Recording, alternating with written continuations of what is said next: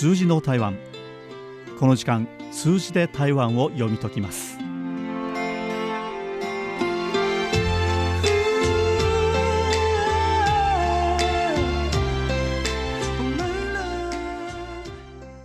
こんにちは。この時間ご案内は早田です。さてまず200という数字をご紹介しましょう。200第200位ですね。順番の200番目ということですけれども。これは何の順番かと言いますと台湾の出生率。これが世界の200の国と地域の中で200番目。つまり最下位だというんですね。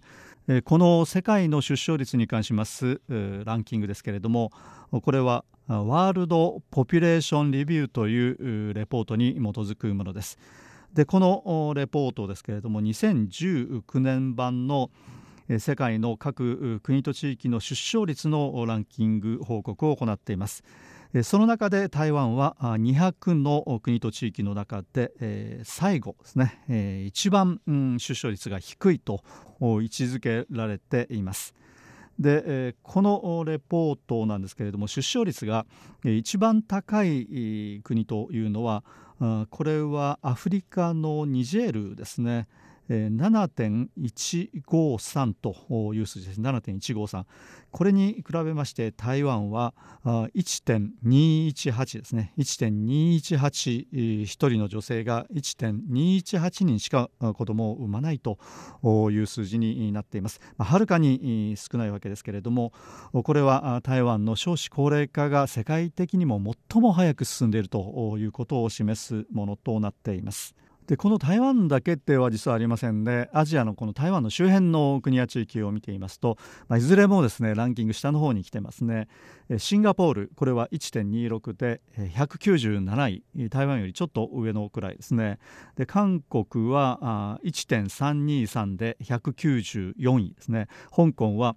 1.326で193位となっています。で日本ですけれどもちょっと上の方に行きますね。1.478、えー、世界ランキングは179位ですね。日本も、まあ、少子高齢化急速に進んでいますけれども台湾やあシンガポール韓国香港などに比べると出生率は高くなっています。で台湾の隣にあります中国大陸ですね。世界で最も人口が多い中国大陸ですけれどもここが1.635で164位ということですから日本よりも上に来ていますね。ただやはりこの台湾の周辺にあります国や地域出生率のランキングから見るとかなり下の方に来ているということになります。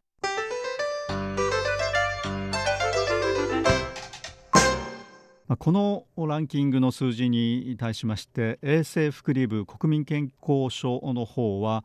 まあ、台湾での結婚年齢ですね平均が30歳。で、えー、初めての子供を産む年齢が31歳ということで、えー、やはりこの女性がですね子供を産む年齢がだんだん高くなっているということで、えー、これはですね早産などの危険があり、えー、子供の健康を守るためには、まあ、できるだけですね、えー、十分な出産前の検査を行った方がいいということで、えー、進めています。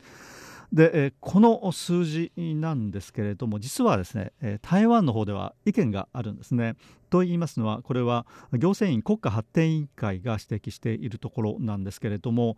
この World Population Review という資料ですけれども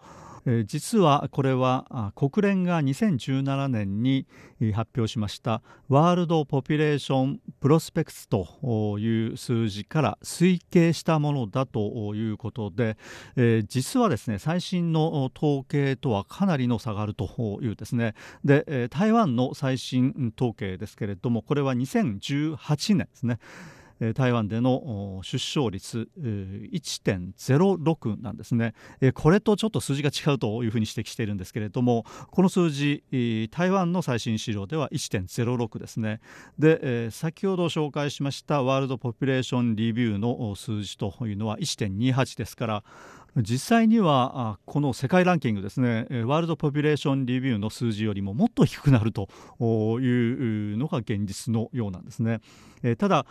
この統計の差というのは台湾だけではありませんでこの国家発展委員会が指摘していますのは韓国の数字もかなり違っているようだということなんです。国家発展委員会によりますと韓国の2018年の出生率というのは実際には0.98ですね。0.98、まあ、先ほどのこの世界ランキングで韓国の数字は1.323だったんですね、えー、ですから台湾よりも韓国の方が出生率高いんですけれども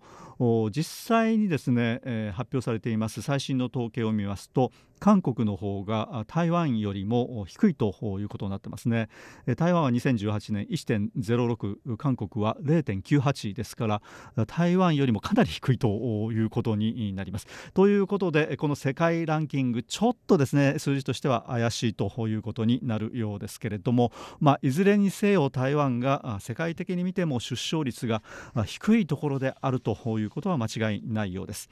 まあ、こうした数字を踏まえまして国家発展委員会の方は2030年ですね2030年の時点で出生率を1.4に引き上げるということを目指しています。国家発展委員会の数字によりますと2018年は台湾の出生率1.06ですからこれを2030年までに1.4に引き上げるということを目指しています。これはなかなか簡単なことではありませんね。そのためにどのような対策が取られているかといいますと、まあ、育児に優しい社会環境を作っていこうではないかということなんですね。まず保育教育これの公共化を進めると、まあ、現在、台湾ではその多くをですね子どもを育てるということにおきましては民間がやっていると。いうケースが多いんですね。であるいは、まあ、民間のベビーシッターさんに頼んだりあるいは民間の施設で育ててもらったりというようなことが多いんですけれどもこれを公共化していこうと公共化することによって、えー、もっとですね子どもを育てやすくしようではないかというのがこれ一つですね。これに関しますけれども現在の民間の託児施設を公共化しようと反公共化していこうというのがもう一つあります。。えー、そして育児手当をもうちょっと増やしていこうではないかというのもありまして、まあ、こうしたことによってできるだけですね台湾の人たち子供を産んで育てるという意欲を高めてもらってそれによって2030年までに出生率を再びですね1.4に高めようということを目指しています。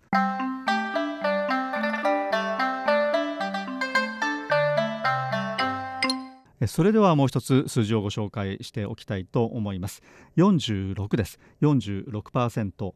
これは残業をしてもらった時に企業としてどのように対応するかということでその選択肢の中で残業手当を給付する一律残業手当を給付するという企業が46%でした。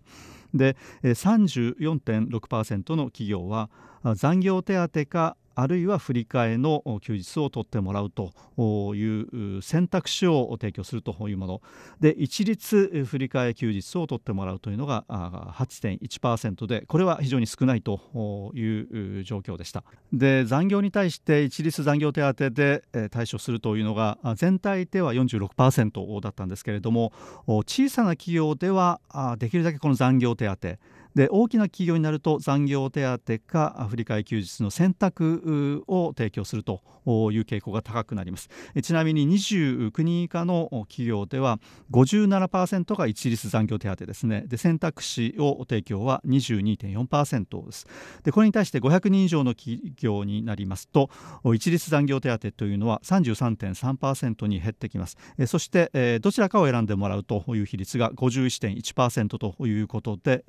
逆に半分以上になります。で一律振り替え休暇というのは10%前後で会社の規模にかかわらず比率は低くなっています。ということで皆さんはどの方式を希望されるでしょうか。ということでこの辺りでこの時間お別れいたします。ご案内は早田でした。こちらは台湾国際放送です。我的心